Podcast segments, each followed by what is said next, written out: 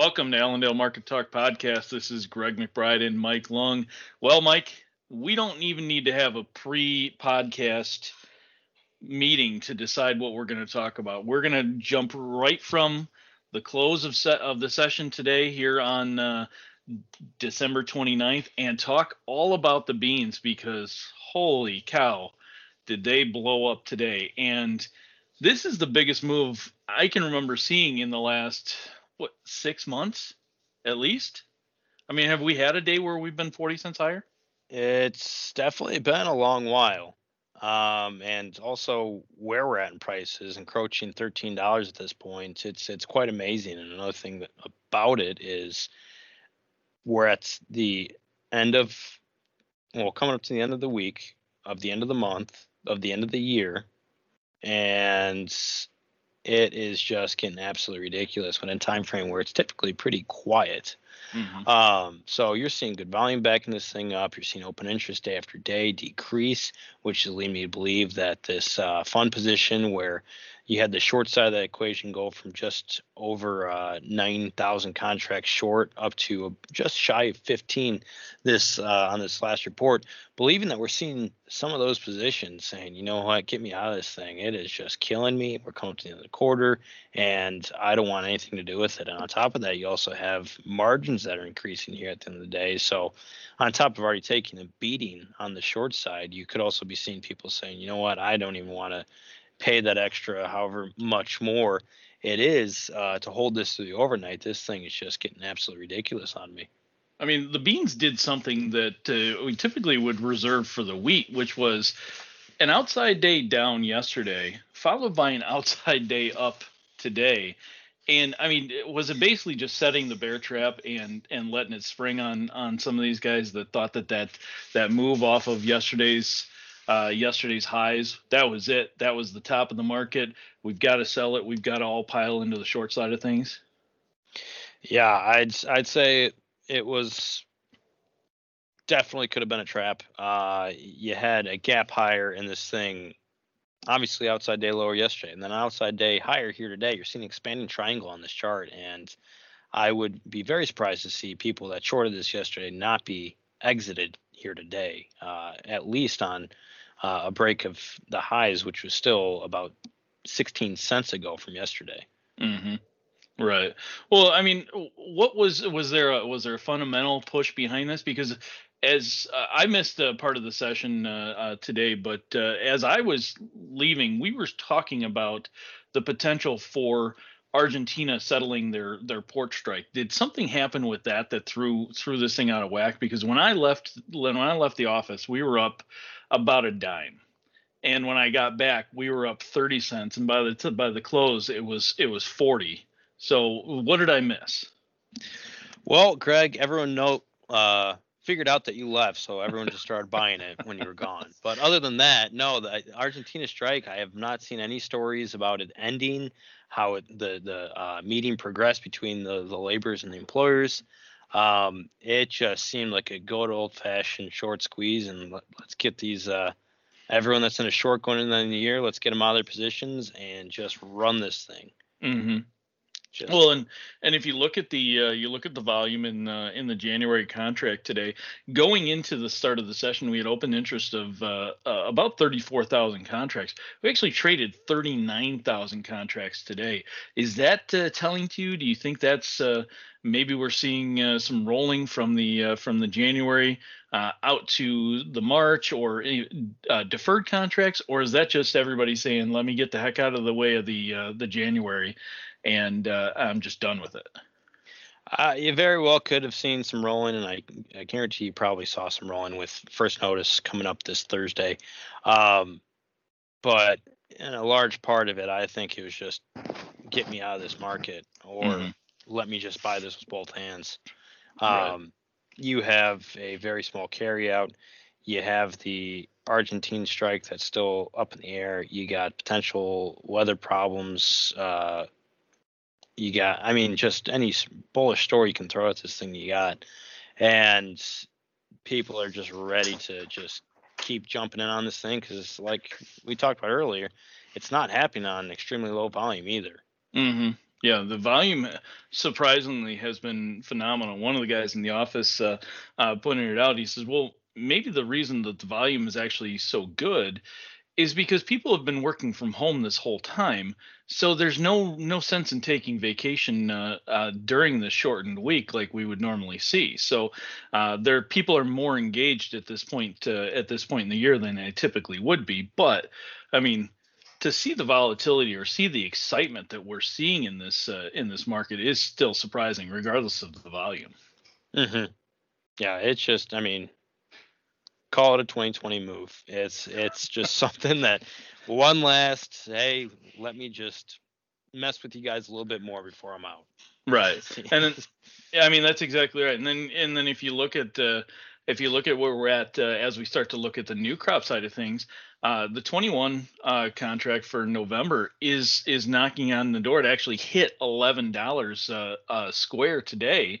So you're even though you're you're a two dollar discount, basically a two dollar discount from uh, old crop to new crop, you're still seeing eleven dollars. You still have that potential to see higher prices uh, coming.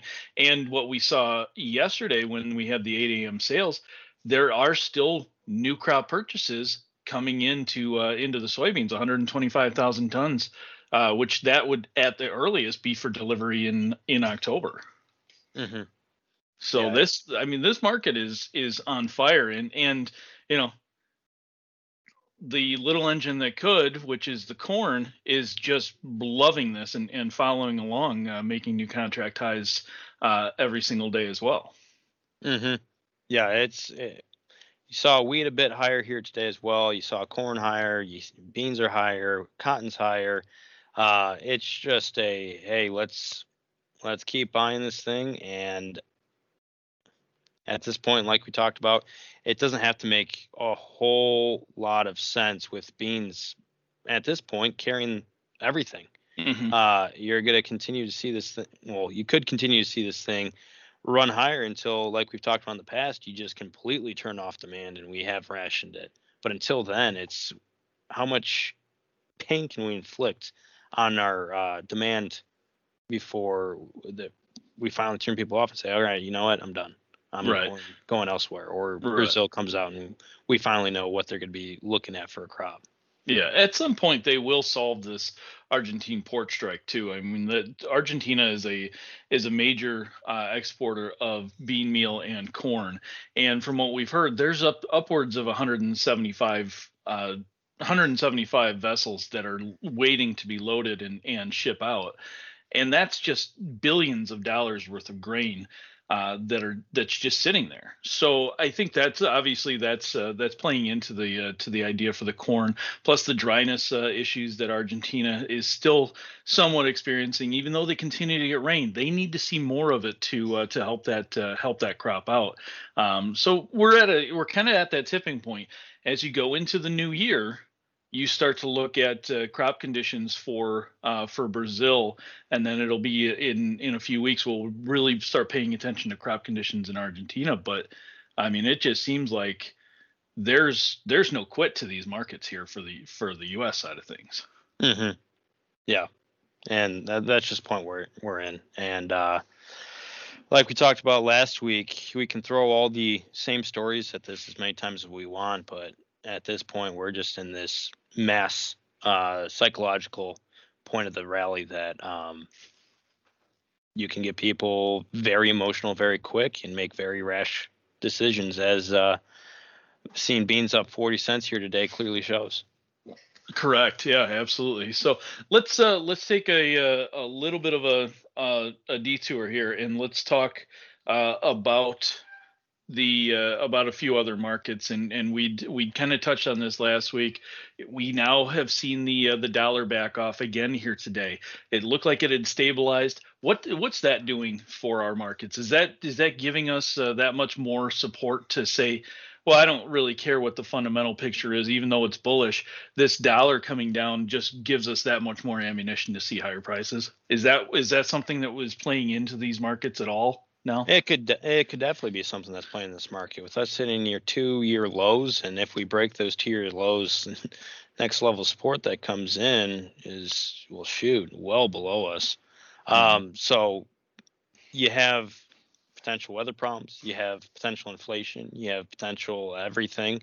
Um, it just goes in the mix. You th- mm-hmm. throw all this into a big pot, stir it up, and then just say, "Buy me beans." It seems, uh, yeah, just keep looking at it any way you want, but uh, it's it's definitely something that the trade is just looking at everything possible that's bullish and waiting for, very much waiting for the time to say, "Hey, I'd like to get short." Mm-hmm. Um, but I don't want to do it here. And if you have those uh, people not willing to put those sell orders in, it can definitely see this market just melt up.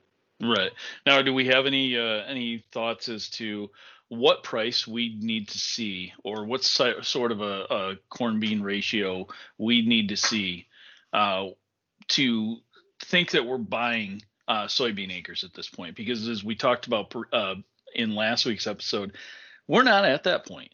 There's nothing that says that uh, uh, guys out there should be planting that many more soybean acres uh, when you just purely look at yield at uh, trendline yields versus uh, uh, board price for for the new crop contracts. Um, is there anything, any ideas on where we'd need to see that new crop contract get to on the beans before we start to think that we're buying some acres there? At this point, acres are pretty well locked in. You, you got so? that decision made at the beginning of December. Uh, I did look back and try to do a study trying to find any kind of correlation between corn and bean prices during the the fall winter time and how that affects the um the acreage come spring but there's just no clear correlation there that you can point to mm-hmm. so at this point you've got to you've got to believe that we will be uh, over at or above 90 million acres for corn, uh, 87, 88 million for uh, for beans, somewhere in that neighborhood. I think that's what uh, some of those baseline numbers we're looking for anyway. Yeah, I'd, I'd I'd say probably 88 to 89 for beans and probably 90 to 91 for corn is okay. where I would throw it at. Okay. All right. Well, uh, any uh, anything that you want to add into what's the uh, what's the setup in the wheat? I know obviously big down day yesterday. We kind of went up to that uh, uh, resistance point of uh, around that 630 on the Chicago contract, and then we backed off about 20 or 30 cents yesterday, and now here today, kind of just playing the willing follower with with corn and beans. Anything setting up there that we need to be watching for? Most definitely. At this point, what we should be watching for is a break and close on Thursday above uh, 628 and three quarters. Because if you do see that, what you're going to be looking at here on this monthly chart is an outside month higher for this mm-hmm. week contract. And as of right now, it seems like we do have a uptrend in place, and with a potential close above that, really just amplifies the the want of this market to be bullish as well as the other ones. Maybe just piggybacking along, whatever it may be. But uh, that's going to be a decent indicator to be looking at. If it does fail and you start to see this back off in the end of the week, you could be looking at a uh, um, oh, what's called a horn pattern, which would uh, suggest a, a, turnaround move, potentially moving us back down, down towards uh, fair economic value for your wheat. But as of right now, that's going to be your your key area you're looking at going into the end of this week is that uh, 628 and three quarters. Okay. Now, uh, looking qu- uh, quickly at the corn, um, we're getting back to uh, to overbought uh, conditions. Um, we've seen this uh, this you know obvious uh, move to to new highs basically every day for well shoot since mid month.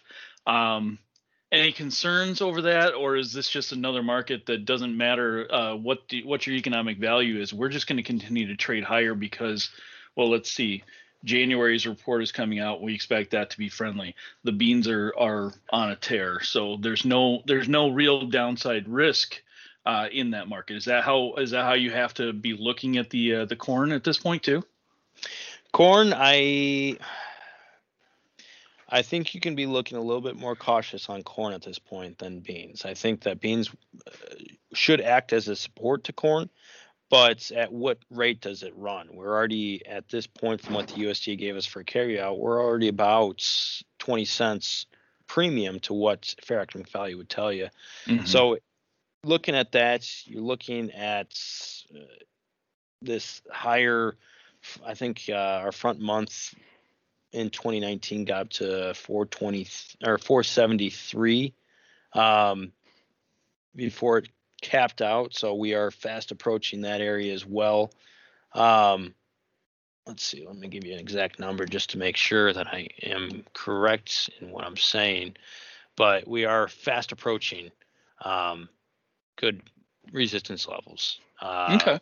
so, a few things to be watching for, and uh, could be looking at if you haven't been making sales, making your sales, uh, looking at potential some lower risk uh, ways of protecting yourself through this upcoming report, Mhm. uh, things along those lines. But uh, definitely be looking at something to at least protect your risk going forward because 1.7 is not as bullish as a 150 for beans.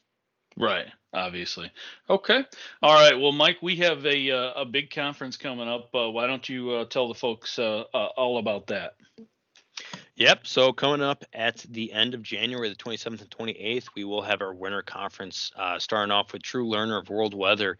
It's going to be his first weather outlook of the year, so definitely something to be getting into and getting those uh, outlooks from him before he does any other conferences. Get your plans together as soon as possible, uh, especially with how these markets are currently moving. No, no telling how long they will continue on this uh, just very fast, aggressive pace. So make sure you guys get signed up for that. You can give Zach a call at 800 262 7538 to get signed up. Steve and Rich will be covering fundamentals and technicals on day two, the 28th of these uh, grains and livestock markets. So make sure you check that out. If you guys have any questions, again, 800 262 7538. But today for Allendale Market Talk, this is Mike Lund, Greg McBride signing off. Have a great one.